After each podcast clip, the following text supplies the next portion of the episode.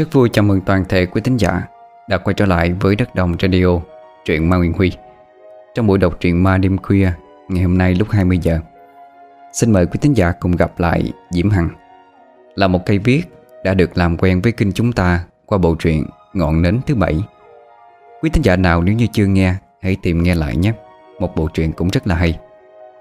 Ngày hôm nay Diễm Hằng quay trở lại với một truyện ngắn có tựa đề là Gọi quỷ đêm trăng. Mọi người nếu như yêu mến chuyện của Diễm Hằng, Đừng quên hãy theo dõi trang facebook của em ấy.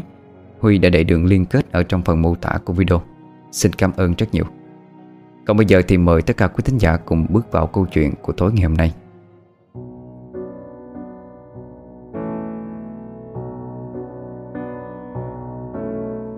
Duy ơi, Bê cho mẹ cái mâm ra đây. Tôi vâng dạ Rồi dội vàng bê chiếc mâm có ba bát cháo loãng có cả một đĩa khoai lang luộc, Kèm theo cả mấy khúc mía bê ra ngoài sân cho mẹ. Đặt mâm lễ xuống chiếc chiếu được trải ở giữa sân. Trên chiếu có bài ra rất nhiều đồ lễ, Để đêm nay cúng cho vong hồn, Theo lời mẹ tôi nói. Từ chiều tới giờ bị mẹ sai vặt tới chóng mặt, Bây giờ mới có thời gian ngồi lại nghỉ ngơi. Hôm nay là ngày 15 tháng 7 Hay còn gọi với cái tên khác, Ngày mở ngục âm.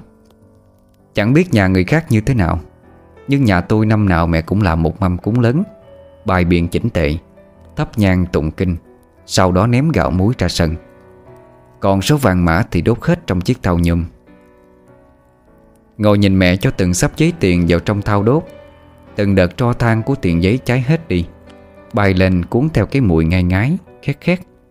Làm tôi nhớ lại một chuyện, Hồi còn cái thời mặc quần đùi tắm mưa. Chuyện này nó giống như một tảng đá đè nặng trong lòng theo tôi suốt bao nhiêu năm tháng, Mà chỉ cần mỗi khi có trăng tròn Làm tôi sẽ lại nhớ tới. Có lẽ nó cũng làm tôi dây dứt Suốt cả cuộc đời này.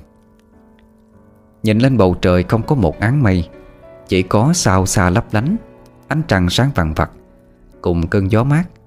Tôi bồi hồi nhớ lại câu chuyện năm xưa. Năm đó tôi học lớp 3 Vào kỳ nghỉ hè. Bởi vì cha mẹ đi làm xa Thành ra gửi tôi cho nhà bác để ở. Nhà bác cách nhà tôi hơn 50 cây số, Khác tỉnh với nhà tôi. Bác tôi nghề chính là trồng rau màu, Cho nên ở nhà không đi đâu xa, Có thể trông coi tôi. Với lại có hai anh xăm sắp tuổi với tôi, Thành ra cho mấy anh em tự chơi, Tự trông nhau.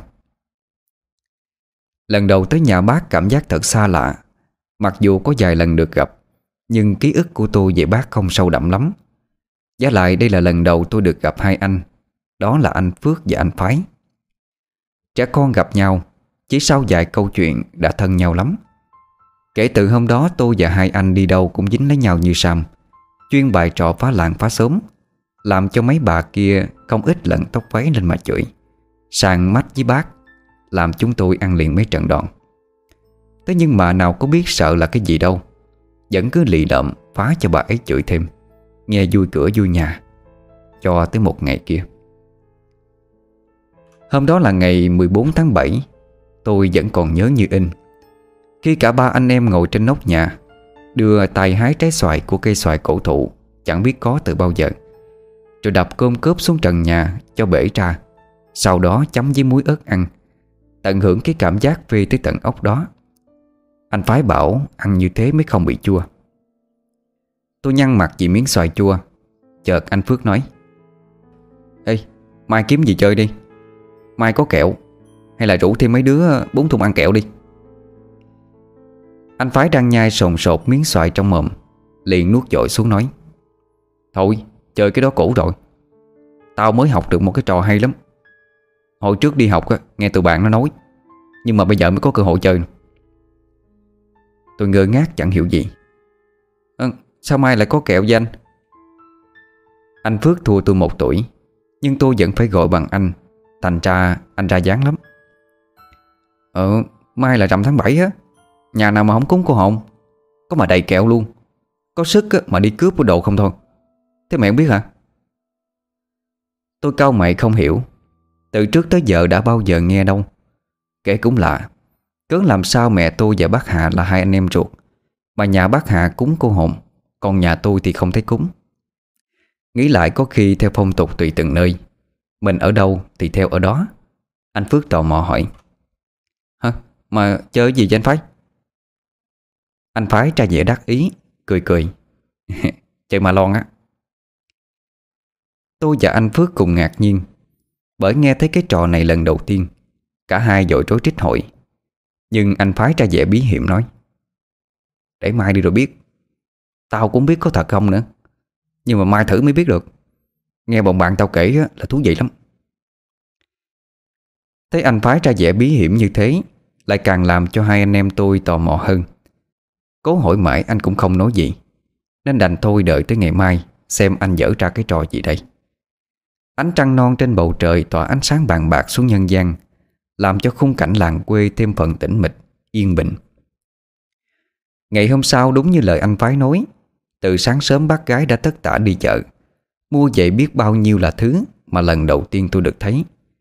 Có mấy con ngựa giấy Xanh đỏ vàng Có trái cây, nến, tiền giấy Và rất nhiều thứ khác. Trời tối bác tôi trải chiếu ra sân.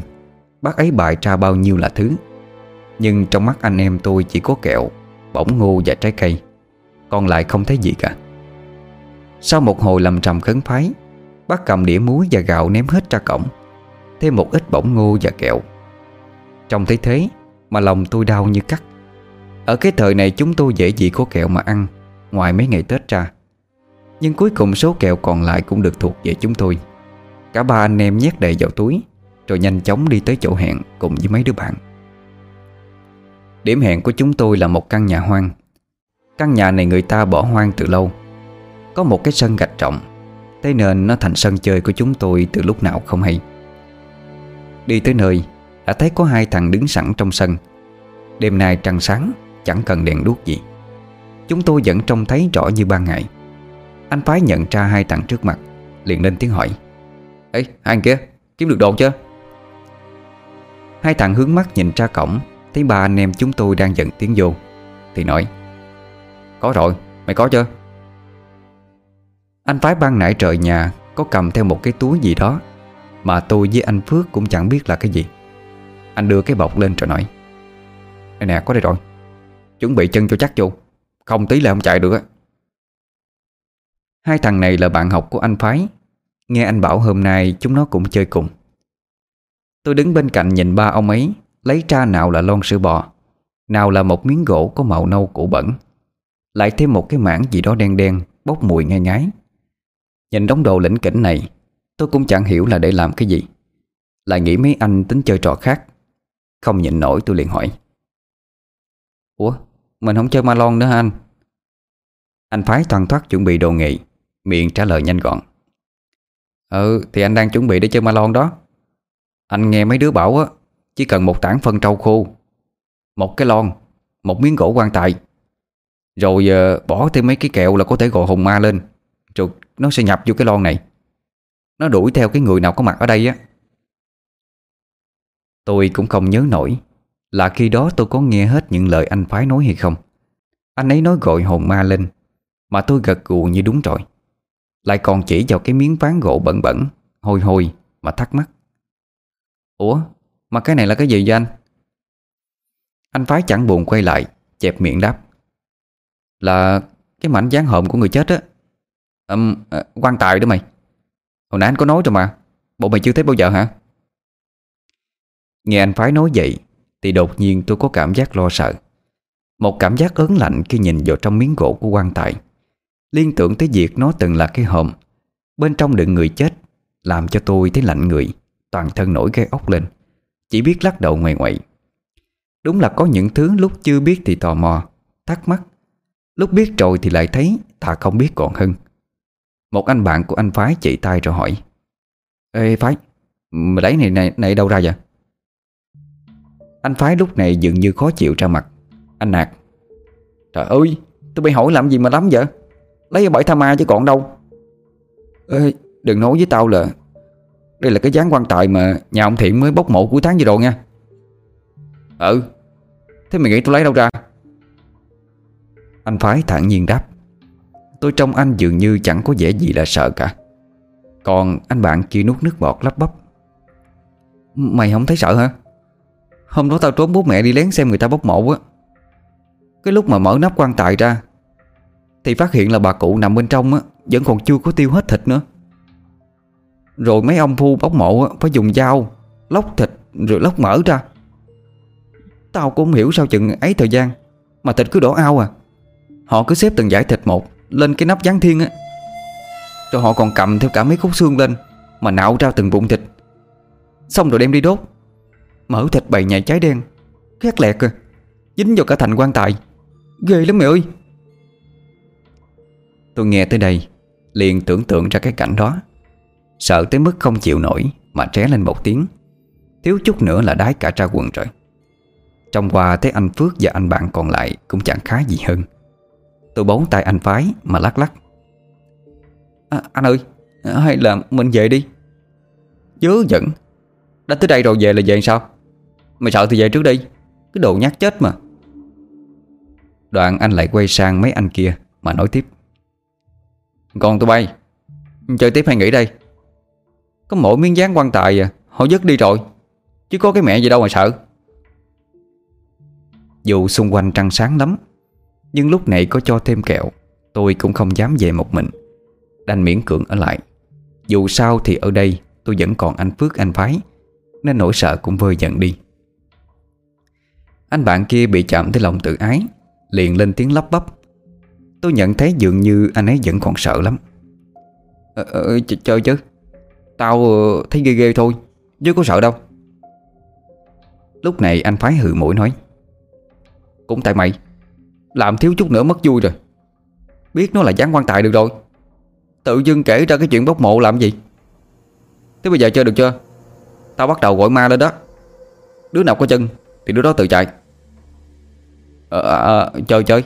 À, Tao sợ mày chắc. Hai anh bạn kia và anh Phước gật đầu đồng thanh đáp. Tôi nghe anh Phái nói tới chuyện gọi ma mà nổi da gà. Sợ sệt hỏi lại. Ừ, sao lại gọi ma lên vậy anh? Rồi nó đuổi theo mình làm gì? Anh Phái đặt tảng phân trâu khô xuống bên dưới, Cho miếng gỗ quan tài cắm lên trên đứng thẳng. Đặt cái lon phía trước miếng gỗ, Rồi cho thêm một nắm kẹo vào bên trong lon. Sau đó mới chẹp miệng, Gắt nhẹ mà trả lời tôi. Cái thằng này, Đầu óc mày cứ để đâu đâu á. Anh nói hết từ nãy giờ mà trận mà vẫn còn hỏi hả? Gọi nó lên cho nó đuổi theo mình. Thì tất nhiên là mình sẽ chạy. Nếu mà chạy không kịp á Thì bị cốc vô mắt cá chân vậy thôi. Anh nghe nói là nó lên ăn kẹo xong chơi chung. Khi nào hết kẹo trong lon á Thì nó lại biến mất. Trong lon anh để có mấy cái à. Với lại Giá lại chắc gì đã gọi được đâu. Tôi gật đầu một cách miễn cưỡng. Bây giờ anh Phái có nói sao Thì tôi cũng chỉ biết vậy. Anh Phước lúc này tươi tỉnh hẳn ra Tỏ vẻ hào hứng Lại còn đùa cợt. Hey, nghe hay đó. Em cũng muốn coi con ma nó chạy nhanh tới mức nào? Với lại làm gì có chuyện gộ được ma chứ? Hai anh bạn của anh Phái cũng không nói gì. Chỉ đứng quan sát anh Phái làm. Lâu lâu lại khẽ đánh mắt nhìn xung quanh, Như lo sợ điều gì đó. Anh Phái sau khi làm xong thì quay lại nói với chúng tôi. Nè, chuẩn bị sẵn sàng chưa? Lo mà chạy cho nhanh vô nha. Mấy người kia đồng loạt gật đầu, Gương mặt tỏ ra nghiêm túc. Còn tôi thì vẫn đang hồi hộp, Lo lắng trong lòng, Nhưng cũng không dám nói gì, Chỉ lặng yên quan sát mà thôi. Anh Phái ngẩng mặt nhìn trời, Tôi cũng đưa mắt nhìn theo. Ánh trăng tròn vành vành Treo giữa bầu trời đêm, Đoán chừng cũng đã muộn lắm rồi. Anh Phái đốt lên ba nén nhang Biện lầm trầm đọc cái gì đó, Tôi nghe chẳng hiểu gì. Đọc một lúc khá lâu, Anh cắm ba cây nhang xuống trước cái lon có chứa kẹo bên trong. Rồi anh chăm mồi lên một điếu thuốc lá, Cắm lên một cái chân nhang. Tôi đoán là anh đã lén lấy trộm trong bao thuốc của bác Hà. Anh Phái sau đó đứng nghiêm chỉnh, Rồi nói lớn. Ma quỷ ở đâu? Mau về nhận lễ. Ăn kẹo trong lon. Cùng tôi chơi đùa. Tức thì tôi cảm giác cơ thể của mình Như có một luồng điện chạy dọc theo sóng lưng. Lông tóc trên người dựng đứng cả lên. Hai chân trung chảy. Mặc dù chưa có chuyện gì xảy ra. Cả năm người chúng tôi đổ dồn ánh mắt về phía cái lon, Hồi hộp quan sát xem đồng tĩnh gì xảy ra hay không. Một phút, Hai phút, Rồi ba phút. Cái lon vẫn im liệm trên bãi phân trâu khô, Chẳng có chút dị động. Lúc này ai cũng thở phào, Kèm theo tiếc nuối. Cái cảm giác nửa muốn nó xuất hiện, Nửa sợ nó xuất hiện, Có ai đã từng trải qua. Một trong hai người bạn của anh Phái nói ờ, Chắc không có rồi. Đã bảo là hên xui. Làm gì có đứa nào gọi được bao giờ đâu. Bọn thằng Hùng bảo gọi đêm thường. Ấy thế mà mình chọn hẳn đêm trăng Cũng có mẹ gì. Chắc chúng nó lừa mình. Thôi đi về thôi, tối lắm rồi. Nói xong hai anh ấy còn chẳng chịu xem phản ứng gì của chúng tôi Mà đã quay bước rời đi. Bỏ mặt ba anh em chúng tôi vẫn cứ đứng tận ngẩn ở đó. Cả ba nhìn bóng lưng hai người kia cho tới khi khuất dạng. Anh Phước tiếc trẻ số kẹo Tính quay lại lấy kẹo trong lon. Tức thì anh hét lên. À, à, à, Anh Phái ơi Duy ơi cái, cái, cái lon. Tôi và anh Phái lập tức nhìn lại. Tôi ngây người á khẩu khi nhìn thấy điếu thuốc lá lúc này Nó đang cháy đỏ trực lên. Mặc dù trời đang đứng gió Cái đốm lửa cứ đỏ lợm lên Giống như ai đang rít lên từng hơi. Trong giây lát đã cháy hết Tới cả đầu lọc rồi. Mà tàn thuốc thì chẳng trụng xuống một chút nào. Hồi chiều tôi có thấy bác Hà ngồi hút thuốc, Nhưng cũng không nhanh tới mức này. Chiếc lon bắt đầu nghiêng ngã Rồi không ngừng trung lắc, Kẹo và bỗng ngô bên trong cũng tung lên rơi xuống đất. Chiếc lon càng lúc càng trung lắc kịch liệt. Tôi còn nghe thấy loáng thoáng Có cả tiếng gạo thét khẳng đặc Như của một người đàn ông. Anh Phước ngã ngồi trên đất, Anh phái chết trân tại chỗ. Tôi tự hỏi lúc ấy Không biết hai anh ấy có sợ giống như tôi hay không. Chiếc lon bỗng đổ xuống rồi di chuyển Lăn trọn dưới đất. Anh phái gạo lên Chạy, chạy đi! Câu nói như kéo tôi ra khỏi mớ suy nghĩ hỗn độn trong đầu. Hồi phục tinh thần Tôi co giò cắm đầu cắm cổ chạy như điên về nhà.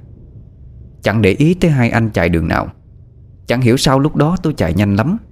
Thậm chí trên đường có vài đoạn khó đi. Nếu là ngày thường cũng phải cẩn thận đi qua Không thì ngã ấy vậy mà bây giờ tôi chạy qua một cách nhanh chóng? Có lẽ nỗi sợ Đã làm cho tôi quên hết mọi thứ. Lúc chạy tôi chỉ nghe thấy một âm thanh thảm thiết vang lên đau đớn, Nhưng không biết của anh nào. Trong đầu tôi khi đó chỉ nghĩ một điều duy nhất, Là phải chạy Chạy cho càng nhanh, Càng xa càng tốt. Chạy về tới nhà, Thấy cả nhà đã tắt đèn đi ngủ hết. Cửa vẫn để mở. Bởi đêm nào chúng tôi cũng đi chơi về muộn. Nên bác gái vẫn để cửa cho chúng tôi. Còn hai bác thì hôm nào cũng gần 9 giờ Đã lên giường ngủ đi, Lấy sức để ngày mai làm việc. Tôi chạy một mạch vào bên trong, Nhảy tót lên giường trùm chăn. Lúc này tôi mới bắt đầu sợ hãi tới cực độ, Cả người rung lên bần bật. Trong lòng tôi không ngừng cầu nguyện cho cái lon đó Không tới đây tìm tôi, Và cũng tầm cầu cho hai anh Chạy thoát khỏi được nó. Mặc dù là ban đêm, Nhưng là của tháng hè Trời nóng như đổ lửa. Mồ hôi đổ đầy trên trán. Nhưng tôi vẫn kiên trì với chiếc chăn của mình, Không dám ló đầu ra. Tim đập lên thình thịch như sắp nhảy ra ngoài. Tôi cứ nằm im nghe ngóng động thái xung quanh, Không dám cả động đậy, Chờ đợi hai anh. Chẳng biết qua được bao lâu, Chỉ biết thời gian đủ làm cho mồ hôi của tôi Thấm ướt chiếc gối tôi đang ôm trong lòng. Nhưng vẫn chưa thấy hai anh trở về. Tôi sốt ruột muốn đi tìm Xem hai anh đang ở đâu. Hé mắt ra, tôi thấy bầu trời vẫn tối đen như mực, Nên lại thôi, Đành nằm im chờ đợi tiếp. Tôi cứ nằm như vậy, Cố gắng không nghĩ tới cái chuyện xảy ra ban nãy. Và có lẽ vì mệt mỏi, Tôi chìm vào giấc ngủ lúc nào không hay.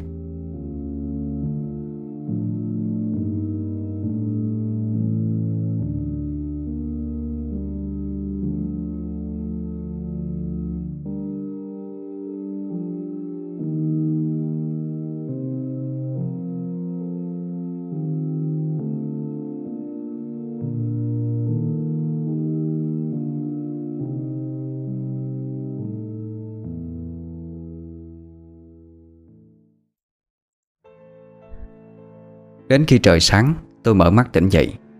Chợt tôi nghe thấy có tiếng lệnh kịnh ở dưới bếp. Tôi nhận ra đó là tiếng quen thuộc hàng ngày của bác gái dậy nấu cơm. Tôi buông chăn bật dậy Giáo giác nhìn quanh. Vẫn chưa thấy hai anh tôi trở về.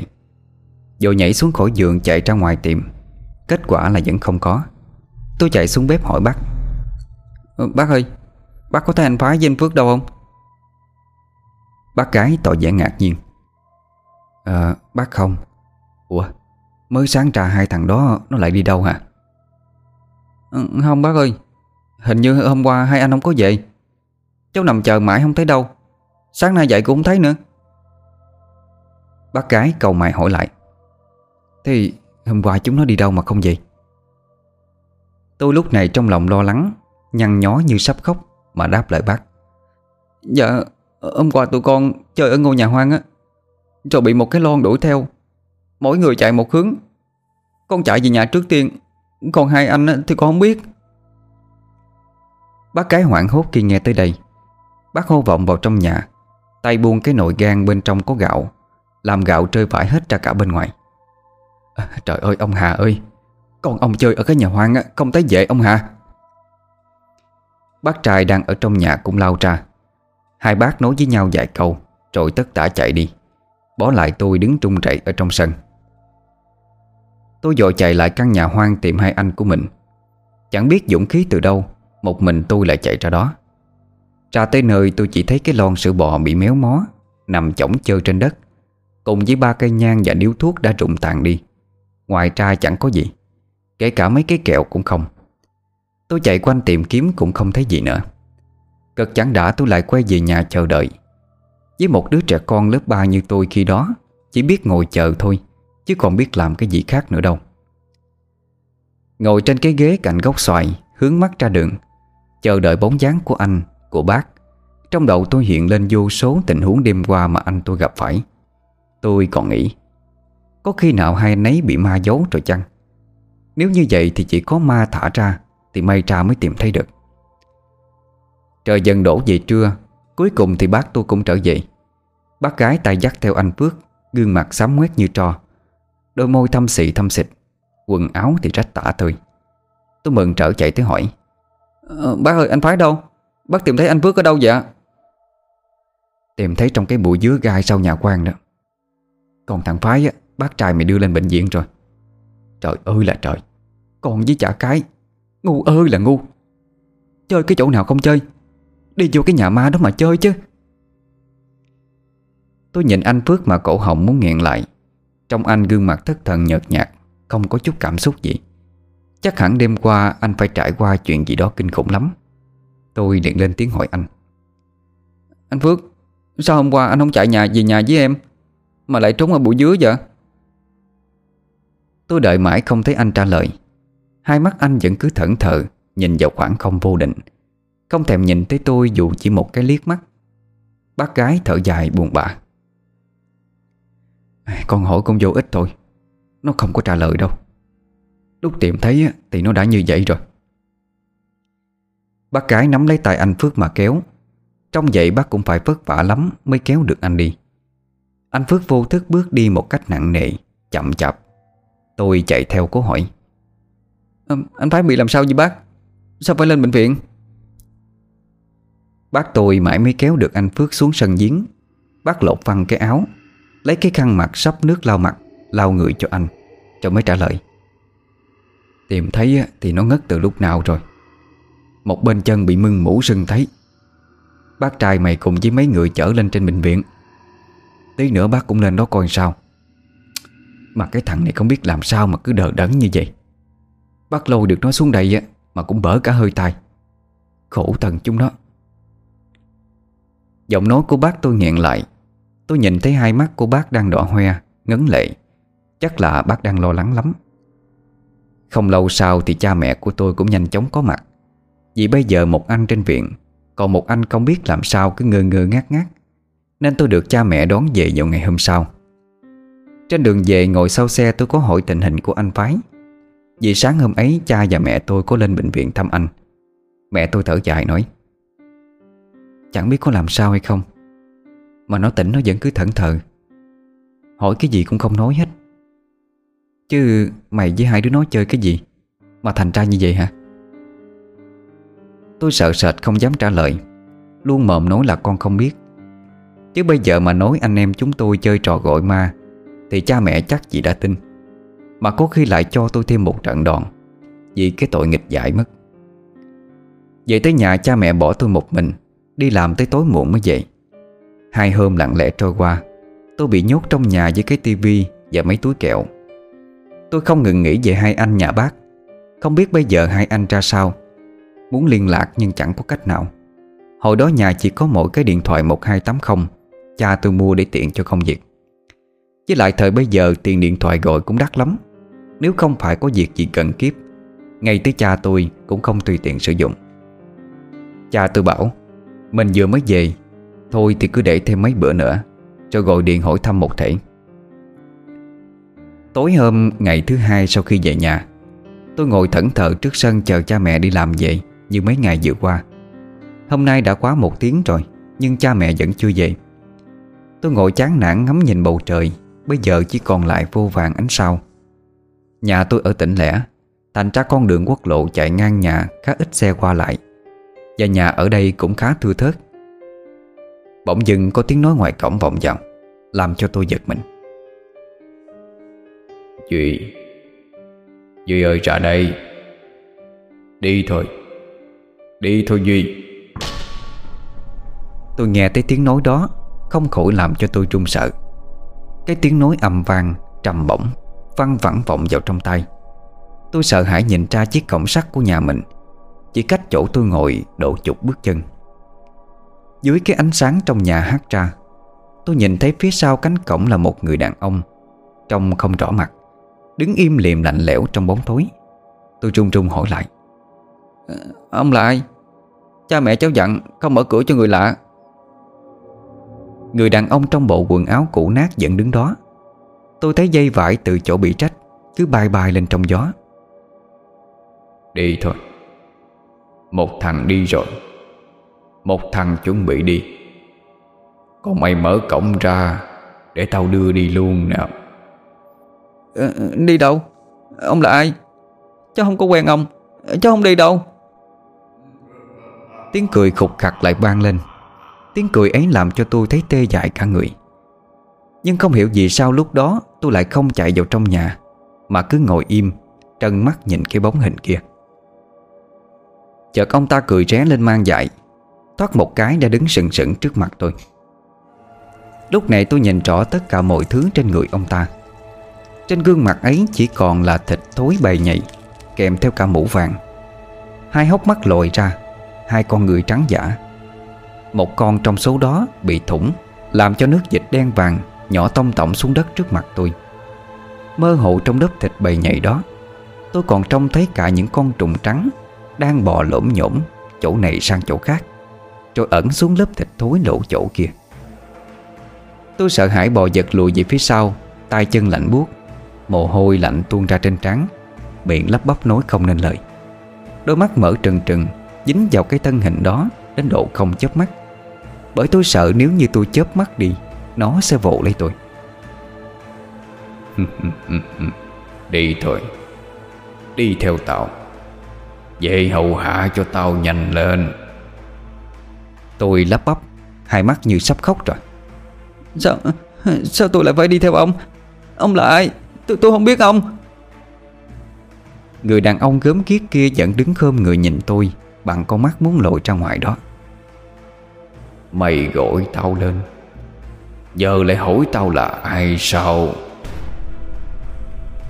Lúc này thì sự sợ hãi đã lên tới đỉnh điểm. Thậm chí lúc đó tôi còn cảm thấy quần của mình ấm ấm Chắc hẳn đã xả ra quần rồi. Hai tay người kia bỗng hướng về phía tôi toan chụp lấy. Hai bàn tay đen xị với móng sắc nhọn Muốn ghim vào cổ tôi.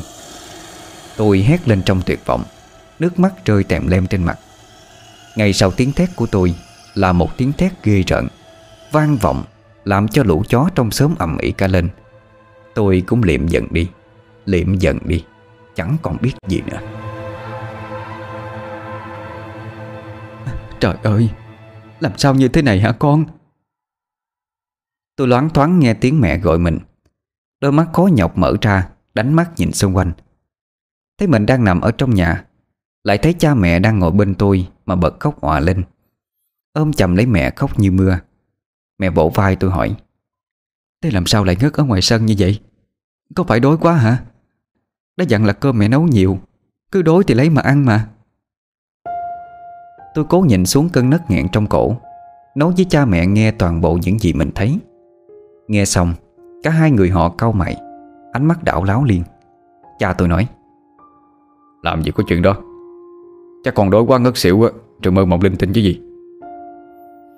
Cha tôi vừa dứt câu Điện thoại trong túi của cha vang lên. Cha tôi vội lấy trang nghe. Tôi cũng không để ý Cho tới khi cha tôi nói lớn. Khuôn mặt của cha dường như đang hốt quảng lắm Cái gì? À, Anh nói cái gì? Ch Chết lúc nào? À, Dạ dạ. Dạ vợ chồng em đi liền. Mẹ nghe thấy vậy cũng hồi hộp chờ đợi. Gương mặt đầy lo lắng.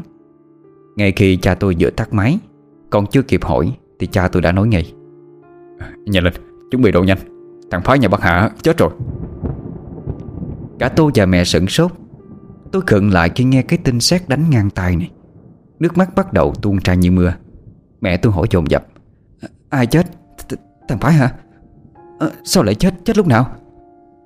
Hỏi làm gì mà lắm gì Đi nhanh về đó xem nào Nhanh lên Mẹ tôi dội vàng vơ lấy bộ quần áo Tôi ngồi thẫn thờ nhìn cha mẹ chạy qua chạy lại Thu lấy cái này cái kia Không lâu sau thì cả nhà ba người chúng tôi Đã ngồi trên chiếc xe cúp Lao đi trong đêm vắng Đường xá lúc này cũng thưa thớt Lại dễ đi Nên chỉ chừng hơn một tiếng sau Cả nhà chúng tôi về tới nhà bác Tôi đôi chân trung trung bước vào bên trong. Lách qua đám người đang đứng chật kín, Vào được bên trong nhà Tôi như chết lặng Khi thấy anh phái được đặt nằm trên giường. Trên người mặc quần tây áo trắng như chuẩn bị đi học. Trên bụng đặt một nải chuối xanh Mặt phủ một tờ giấy trắng. Ở đầu giường có một bát gạo Trên ấy là hương nhang đang tỏa khối mịt mù. Quện lại rồi tan biến đi. Tôi nhìn thấy bàn tay của anh cứng đờ Tím tái đặt ở trên bụng. Đầu ngón tay Nói đúng hơn là móng tay Đều ngã sang màu thâm đen Trông đến trợn người. Bác gái đang ngồi bên cạnh Hai mắt thẫn thờ nhìn đứa con trai lớn của mình. Bao nhiêu năm nuôi nấng chăm sóc Bây giờ lại để kẻ đầu bạc tiễn người đầu xanh. Bác dường như đã khóc nhiều lắm Đến cạn cả nước mắt đi. Hai con mắt đỏ hoe U sầu, buồn thảm. Từng hồi trống chiên đám ma bất giác vang lên làm tim tôi đập thình thịch như muốn nhảy ra ngoài.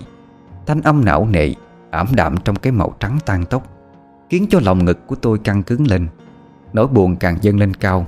Tôi không nhịn được, Gục vào lòng mẹ, rồi khóc họa lên. Mẹ tôi chỉ biết vỗ lưng tôi Mà an ủi. Thôi nè con ngoan, Đừng có khóc nữa. Để cho anh con nó được thanh thản ra đi. Tôi khi đó vẫn chỉ là một đứa trẻ con làm sao có thể chịu được nỗi đau mất mát này? Tôi cứ nấc lên từng tiếng, Khóc trắm trức. Không ngăn được, Những giọt nước mắt cứ tuôn trào ra, Nóng ấm lăn dài trên má. Đến khi mệt mỏi quá, Tôi cũng ngủ tiếp đi trong vòng tay của mẹ.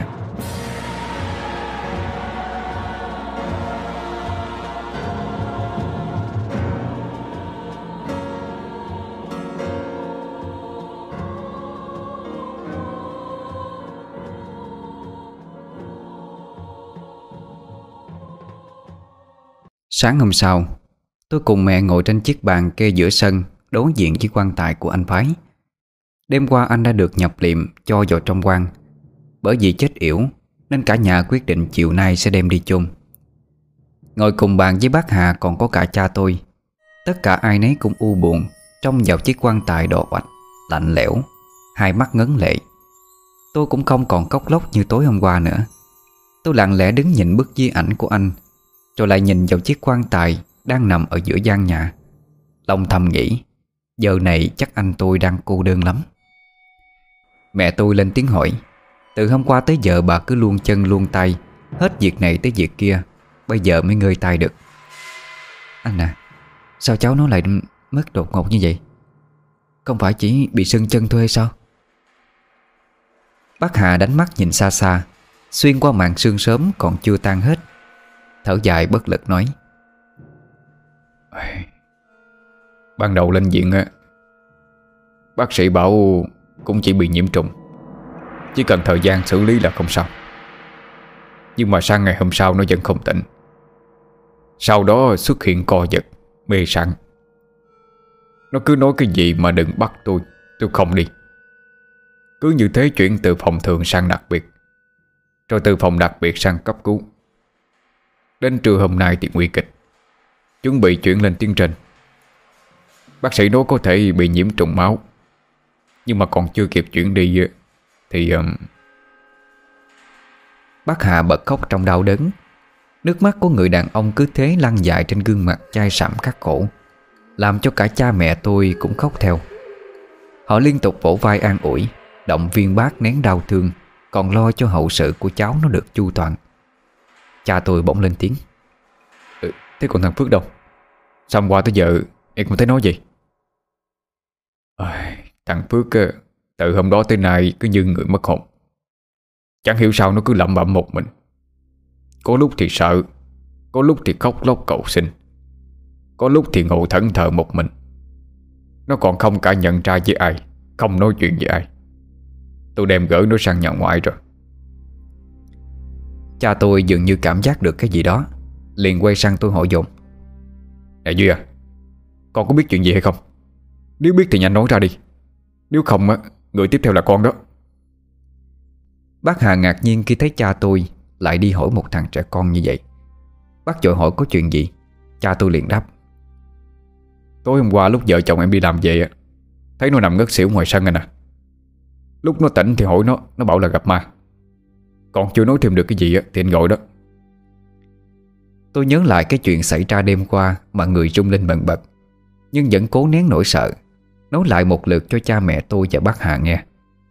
Nghe xong, Cha tôi nhìn vào cái sợi dây chuyền Có ảnh Phật trên cổ của tôi, Rồi nói Ờ Chắc nhờ vào sợi dây này mới thoát được một nạn, Chứ không là ba đứa nó Không một đứa nào thoát rồi. Nhưng mà nó bảo hai thằng nữa cơ mà. Anh với em đi xem hai thằng kia coi. Bác Hà và cha tôi dội dã chạy ra sân, Trèo lên xe, Phóng đi như tên. Sang nhà hai người bạn của anh Phái. Còn tôi và mẹ thì ngồi lại, Dõi mắt nhìn theo. Trong lòng tôi lúc bấy giờ cảm thấy ân hận vô cùng. Tôi không ngừng tự trách mình. Đêm hôm đó, không nói ra ngay, Để cả nhà đi tìm hai anh. Rồi nói ra để cho hai bác tìm cách giải quyết. Nếu như thế thì anh tôi đã không phải chết. Hai bàn tay tôi cứ bấu chặt lấy đùi, Hàm răng nghiến vào nhau kèn kẹt Vì hận chính bản thân mình. Không bao lâu sau, Cha tôi và bác Hà quay trở về. Đi theo sau lại là hai chiếc xe khác Và hai người đàn ông trạc tuổi với bác Hà. Họ ngồi vào bàn thì bắt đầu nói chuyện. Tôi ngồi một bên nghe họ nói. Biết được hai người kia tối hôm đó đi về Thì không sao cả. Nhưng dạo gần đây cứ la hét cả đêm, Mồm không ngừng van xin, Nói là không đi đâu. Tôi nghe thế đoán rằng họ cũng gặp trường hợp giống như tôi đêm qua. Tất cả bàn bạc không lâu, Liền thống nhất đi mời sư thầy trên chùa về để trấn phong. Họ khẳng định chắc chắn là chúng tôi không may Chọc tới một con quỷ, Và bây giờ nó muốn bắt hết chúng tôi đi. Thời gian lại trôi qua, Tôi cứ ngồi một chỗ nhìn mọi người đi ra đi vô. Tiếng kèn trống vang lên, Nghe tới não lòng nát ruột. Khoảng 3 giờ chiều có một sư thầy Mặc một bộ tăng phục nâu chạm được bác Hà chở về. Gương mặt phúc hậu, Cử chỉ thao nhã, Đứng nhìn vào ngôi nhà. Trên vai sư thầy còn đeo theo một cái túi vải nâu, Có vẻ là khá nặng. Hai người bạn của anh Phái Cùng với anh Phước Cũng được đưa về ngay sau đó. Khi có mặt đầy đủ mọi người, Ngồi vào quanh chiếc bàn. Sư thầy đang tay vào nhau, Rồi nói Ờ tôi lúc đến đây, Có trông thấy một dòng quỷ Cứ lanh quanh bên ngoài cổng đó. Nó nhìn tôi rồi chạy mất rồi. Tôi có nghe ông Hà đây kể lại sơ về tình hình. Chắc chắn là mấy đứa trẻ đã vô tình Gọi một dòng quỷ sâu đến.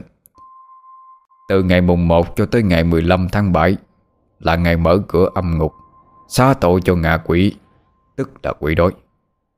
Cho chúng về trần gian Nhận ân huệ bố thí của chúng sanh. Nhưng mà trong số những dòng hồn đó, Không khỏi có quỷ xấu Chấp mê bất ngộ.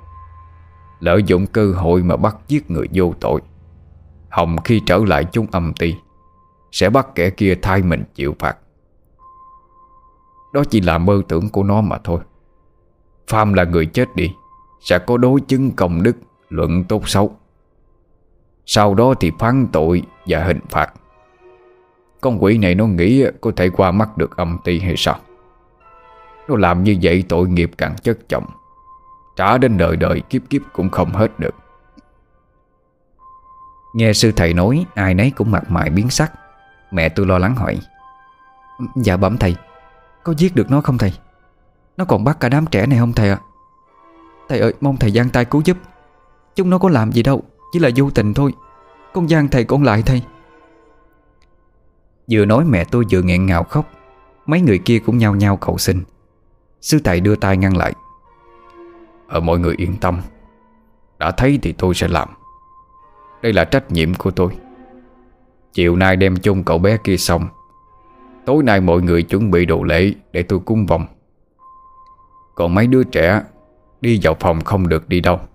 Cho tới khi lễ cúng xong. Con quỷ nó thấy tôi Nên sẽ muốn nhanh chóng bắt mấy đứa này đó. Tất cả vân dạ Trong trắp làm theo lời sư thầy phân phó. Tôi chẳng biết nữa Vì cả bốn đứa đều bị nhốt vào trong phòng Không cho ló mặt ra ngoài. Đến khi trời tối chúng tôi được gọi ra sân. Nơi ấy sư thầy đang ngồi trước một mâm lễ lớn. Tôi cảm thấy có tới 5 chiếc mâm. Trên mâm bài rất nhiều đồ.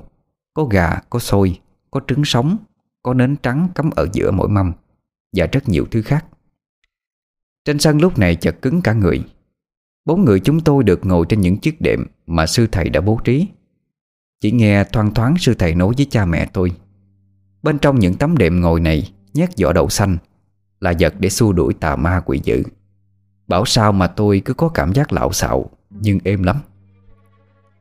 Đến giờ làm lễ, Sư thầy châm lên năm nén nhang, Cắm lên năm đĩa xôi, Mỗi mâm một nén, Rồi ngồi xuống phía trước bốn đứa chúng tôi. Sư thầy giống lên một hồi chuông ngân, tay bắt đầu gõ mỏ Miệng tụng niệm. Tôi chắp tay, Ngồi giỏng tay lên lắng nghe, Nhưng chẳng hiểu gì. Đột nhiên một cơn gió nổi lên, Cuốn theo đất cát bay mịt mù. Từ ngoài cổng thổi chào, Làm cho tôi có cảm giác lạnh tới thấu xương, Toàn thân rung lên bần bật. Liếc mắt nhìn qua, Tôi thấy anh Phước cùng với hai anh kia Dường như cũng đang có chung cảm giác như tôi. Sư thầy nói Mày đưa cứ bình tĩnh đi, Ngồi yên một chỗ, Nó đến rồi đó. Một âm thanh ồm ồm cất lên vang vọng Kèm theo một tràng cười khùng khục Nghe tới rợn người. Thì ra chúng mày đều ở đây. Đến giờ rồi Đi theo tao đi. Tôi sợ tới tái mặt.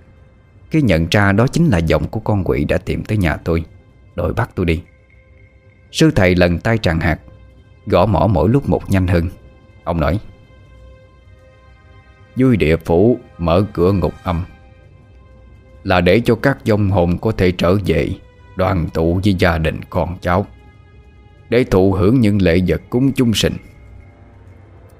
Nhưng ngươi lại lợi dụng ngày này, Lên dương trần hại người, Trốn tránh không chịu trở về cõi âm. Ngươi đã đi quá xa rồi. Những đứa trẻ này không có tội.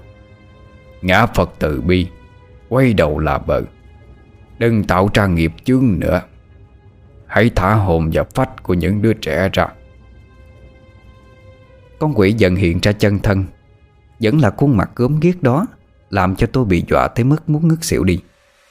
Nhưng nhìn xung quanh thấy anh Phước và hai anh kia Rồi cha mẹ tôi, mọi người Chẳng có một ai đấy làm kinh sợ. Họ vẫn đang chắp tay vào nhau Miệng không ngừng niệm Nam Mô A Di Đà Phật. Tôi toát mồ hôi Tự hỏi Liệu có phải ngay lúc này Chỉ có mình tôi và sư thầy trông thấy con quỷ kia hay không? Con quỷ ngửa mặt lên Chỉ thẳng tay vào sư thầy Mà gầm lên. Là chúng nó muốn trông thấy tôi. Cho gỗ tôi lên.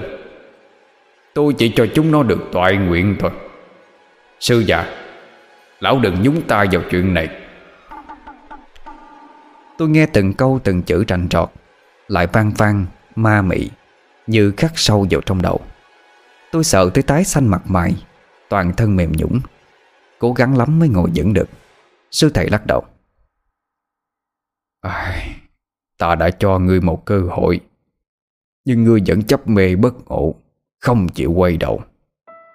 Chỉ có dưới địa ngục Mới có thể trị được những dông quỷ dữ như ngươi thôi. Dứt câu Sư thầy bắt đầu tụng niệm Tay gõ mỏ Tay lần tràn hạt. Mà mãi sau này tôi mới biết là Ông đang đọc chú đại bi.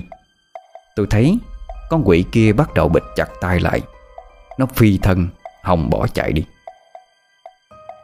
Nhưng dường như sư thầy đã chuẩn bị từ trước, Dùng phép vây chặt lấy mộ lối đi, Khiến con quỷ chỉ còn biết la hét lên điên cuồng, Nằm lăn dậy ở dưới đất, Đau đớn tới thống khổ. Sau một hồi con quỷ cũng nằm im bất động, Khuôn mặt không còn hung tợn. Quái dị như ban nãy nữa. Sư thầy bước lên phía trước, Đoạn nói, Tự mình gây ra ác nghiệp, ác phải chịu tội. Thả hồn phách của những đứa trẻ ra, Để người sống được tiếp tục sống. Người chết có thể thanh thản đi đầu thai. Con quỷ khi nãy còn hóng hách, Tôi còn ngồi trung sợ Sẽ xảy ra một trận chiến đánh nhau đến tóe lửa Giữa nhà sư Và con quỷ gớm ghiếc kia. Nhưng mọi thứ dường như đều được sư thầy đoán trước được, Xử lý một cách rất nhanh chóng. Sư thầy tay vẫn cầm tràng hạt, Đưa ánh mắt hiền từ Nhìn về phía con quỷ. Ngã Phật từ bi, Quay đầu lạ bờ. Người nhanh chóng trở lại âm ngục, Chịu đủ tội đầy. Ăn năn hối cải sẽ được có ngày đầu thai.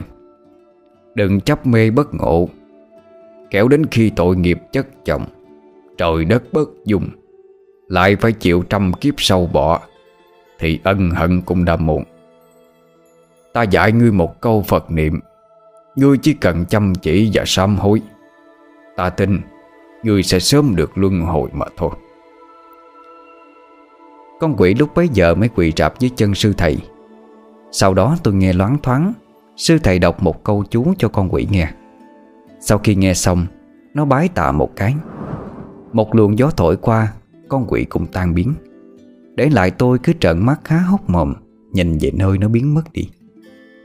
Sư thầy quay lại thấy biểu hiện của tôi, Thì chỉ khẽ cười. Nhìn tôi một cái, Rồi nhanh chóng hoàn thành lễ cúng. Câu chuyện đã hơn 10 năm trôi qua kể từ cái ngày hôm đó. Tôi bây giờ đã trưởng thành, Nhưng câu chuyện ấy vẫn để lại trong tôi một nút thắt Không thể nào tháo bỏ được. Sau hơn 10 năm, Tôi mới đủ can đảm nói ra. Sự thật tôi luôn che giấu trong lòng. Dạo trước, Tôi có gọi điện cho anh Phước, Nói rằng mình sẽ lên nhà anh chơi. Anh còn đùa tôi hay là chơi ma lon? Câu nói đó như con dao cứa sâu vào lòng tôi. Anh Phước đợt đó sau khi được sư thầy cúng lễ xong, Cũng dần trở lại bình thường. Tôi cũng thở phào nhẹ nhõm, Chứ nếu anh cứ như vậy mãi, Không biết tôi còn ân hận tới mức độ nào. Thế nhưng tôi cũng đã mãi mãi mất đi một người anh trai. Một người anh trai tôi yêu quý. Cơn gió nhẹ lại thổi qua, Thổi ngọn lửa trong chậu giấy tiền của mẹ tôi nghiêng ngã Tôi nhìn ánh lửa xanh vàng đó mà thở dài não ruột, Tiếc nuối những gì đã qua. Và không bao giờ có cơ hội sửa đổi nữa.